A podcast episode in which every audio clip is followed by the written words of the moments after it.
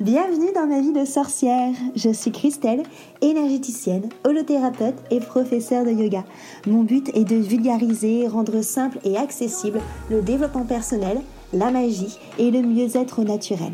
Parfois seule ou accompagnée, je m'engage à te faire voyager dans des podcasts authentiques et frais, plein d'astuces pour vivre ta vie de sorcière et de sorcier moderne. Petite page de pub avant de commencer notre sujet magique du jour.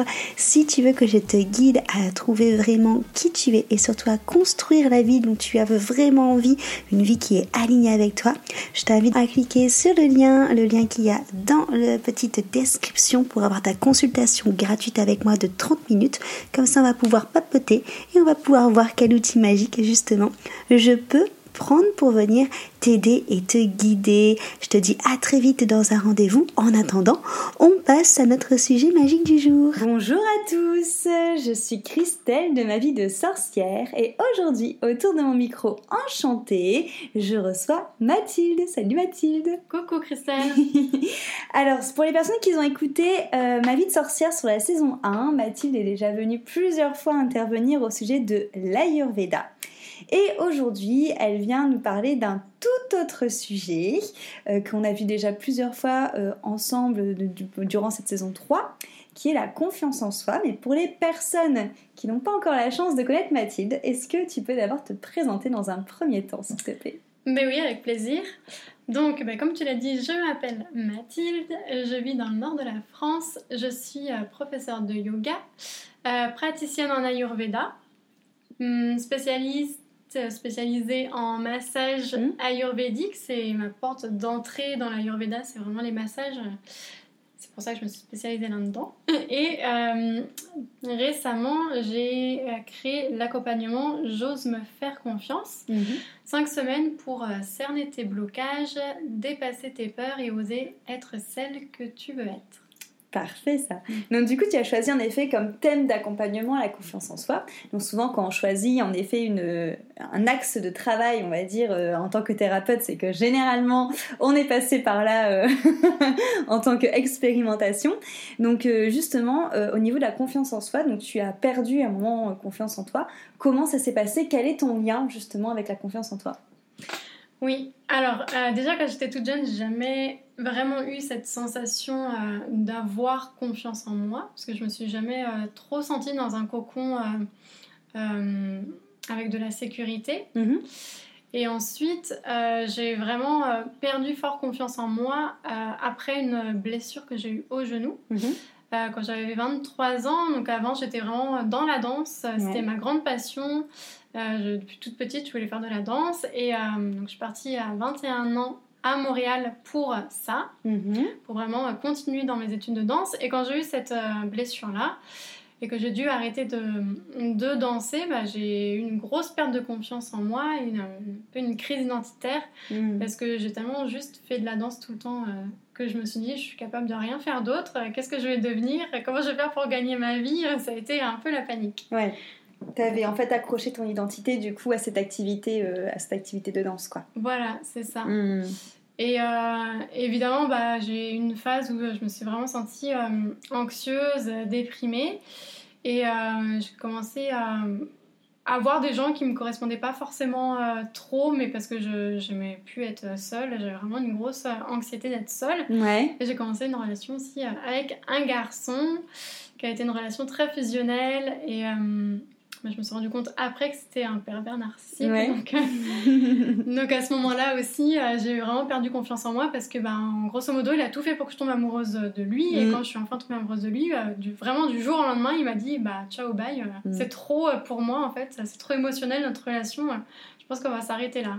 Tellement typique des pervers narcissiques. C'est ça.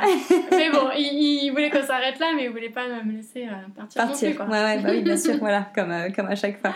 Donc, en plus, du coup, voilà, pour les personnes qui, suivent ma vie de sorcière euh, depuis le début des premières saisons, c'est un sujet qu'on a pas mal évoqué aussi, le pervers, les pervers narcissiques.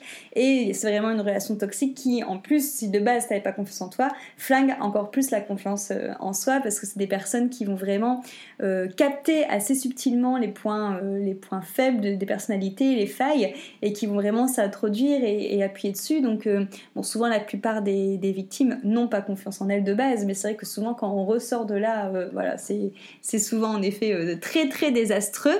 du coup, comment tu as fait justement, donc tu as perdu, perdu confiance en toi, comment tu as fait pour retrouver derrière cette confiance? Ouais, bah ouais, en effet, j'avais bien perdu confiance en moi, confiance en la capacité euh, de pouvoir donner mon amour à quelqu'un d'autre. Bah et euh, mon estime de moi elle était super mauvaise parce que je me trouvais euh, grosse, moche, débile, pas hmm. cultivée, tout le tralala. et donc à ce moment-là, j'avais vraiment des très grosses crises d'angoisse. Et du coup, j'ai commencé à faire du yoga. Hmm. Pour me calmer aussi pour ma rééducation suite à ma blessure, on me l'avait conseillé. Et euh, ça m'a fait du bien. Et du coup, je me suis dit que j'allais faire une, formation de professeur de yoga sur un an. Mais à la base, c'était pour moi que je le faisais, pas pour enseigner. Et là, bah, j'ai eu euh, vraiment euh, des déclics très rapidement. Dont deux notamment. en fait, notre prof, dès le premier jour, il nous a parlé de la conscience holistique. Donc, le fait que tout a des interactions avec tout. Donc, les pensées vis-à-vis -vis, des émotions de notre santé, de notre environnement, etc. Et donc là, je me suis, euh, premier déclic, je me suis rendu compte que je voyais euh, des personnes et qu'en fait, ça me faisait pas du tout du bien et que une fois que je les avais vus, comme par exemple ce fameux garçon-là, bah, je me sentais encore plus mal après, que j'étais encore plus euh, anxieuse, que j'avais l'impression d'encore moins gérer mes émotions, etc. Et hmm. deuxième déclic, ça a été en fait le fait qu'il nous ait dit qu'on était toujours en train de changer Hmm. Donc euh, que moi, la Mathilde de maintenant, bah, c'était pas la même qu'il y a trois ans et je vais pas être la même personne dans trois ans. Hmm, bien sûr. Et du coup, il nous a dit si on change tout le temps, pourquoi est-ce qu'on fait toujours euh, ou souvent les mêmes activités, qu'on voit les mêmes personnes, qu'on se pose pas de questions en hmm. fait, alors que euh, nos envies, nos besoins changent. Parce qu'on fait vraiment les choses par automatisme, par habitude. Et là, ça m'a fait me rendre compte qu'en effet, je faisais les choses par habitude, par automatisme et que ça me faisait pas du bien. Et que euh, qu'il fallait que voilà j'ai vraiment eu envie d'arrêter en fait et de changer euh, des choses euh, de manière très significative à partir de ce moment-là. Ouais et donc du coup gros gros enfin gros changement radical qu'est-ce que tu as mis en place à partir de ce moment-là? Qu'est-ce que tu as entrepris justement? Bah, j'ai coupé du jour au lendemain avec beaucoup de personnes. je me suis vraiment recentrée sur moi. Mm-hmm. J'ai un peu, entre guillemets, affronté ma peur de la solitude. J'ai arrêté de sortir pour un oui, pour un non. Parce qu'avant, euh, on était le mardi, si je savais pas ce que je faisais euh, vendredi soir, samedi soir, dimanche soir, ça allait pas, c'était panique à bord. Ouais, d'accord. Donc j'ai commencé à rester chez moi, à lire, à regarder la télé, à me dire de quoi j'ai envie, de quoi j'ai besoin. Hmm. Et euh, de faire en sorte, en fait, de répondre moi toute seule à mes envies, mes besoins. Mm-hmm. Pour me montrer que j'étais capable de. D'y arriver. Bah, d'y arriver, en fait, et d'être heureuse et de de créer mon, bonheur et ma zone de sécurité. Hmm, c'est ça, de te recentrer et de reprendre ton pouvoir et d'être toi-même. Euh, c'est ça, avoir ton, ton, tes mains euh, qui tiennent euh, ton amour de toi, ta confiance en toi et tout ça. quoi. Et du coup, avant de préparer ce, podcast, on s'est eu au téléphone et on avait parlé aussi de la confiance en la vie, parce que c'est quelque chose que tu as perdu aussi. À quel moment est-ce que tu as perdu aussi cette confiance en la vie? Bah, C'était euh, après ma blessure et ensuite euh, quand j'ai rencontré cette personne-là. Donc ça, ça s'est fait sur 2-3 ans à peu près. Et euh, ces deux choses-là consécutives ont fait que bah, je me sentais... J'avais pas fait mon deuil en fait de la danse. Donc je me mm. disais... bah, j'arriverai plus jamais à trouver quelque chose qui me passionne et qui me plaise vraiment. Donc, je, je vois pas comment je peux être à nouveau heureuse et, et pleine d'entrain vis-à-vis d'une activité. Parce que pour moi, c'était clair et net qu'il n'y aurait plus jamais rien qui me plairait autant que ça. Hmm.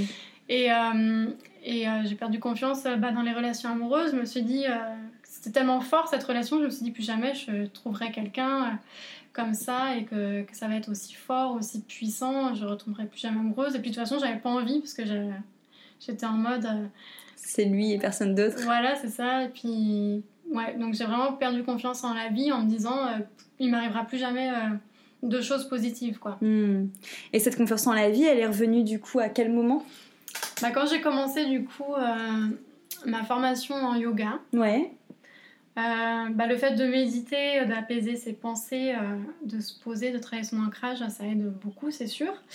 Et j'ai commencé à travailler beaucoup sur tout ce qui est pensée positive, ça ne me pas. Hmm. Me répéter des choses positives en fait pour moi-même plutôt que d'être dans ma voiture et de me dire la vie euh, c'est nul, c'est pourri, euh, comment je vais faire pour m'en sortir Je commençais à me dire j'apprends à me faire confiance, j'apprends à faire confiance à la vie, quelque chose de bien va m'arriver, c'est obligé, des choses comme ça.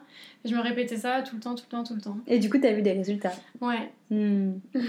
ouais, donc pour les personnes en effet qui connaissent typiquement du coup les sankalpas et les pensées positives que explique Mathilde, c'est en fait ça fait travailler du coup le pouvoir d'attraction, c'est euh, des petites graines qu'on sème tous les jours et qu'on vient qu'on vient arroser et qui au fur et à mesure, comme par magie, euh, du coup se, se réalise euh, tout à fait. Et donc du coup maintenant tu travailles en effet avec les personnes euh, qui manquent de confiance en elles. Du coup, tu as créé un programme pour ces personnes-là.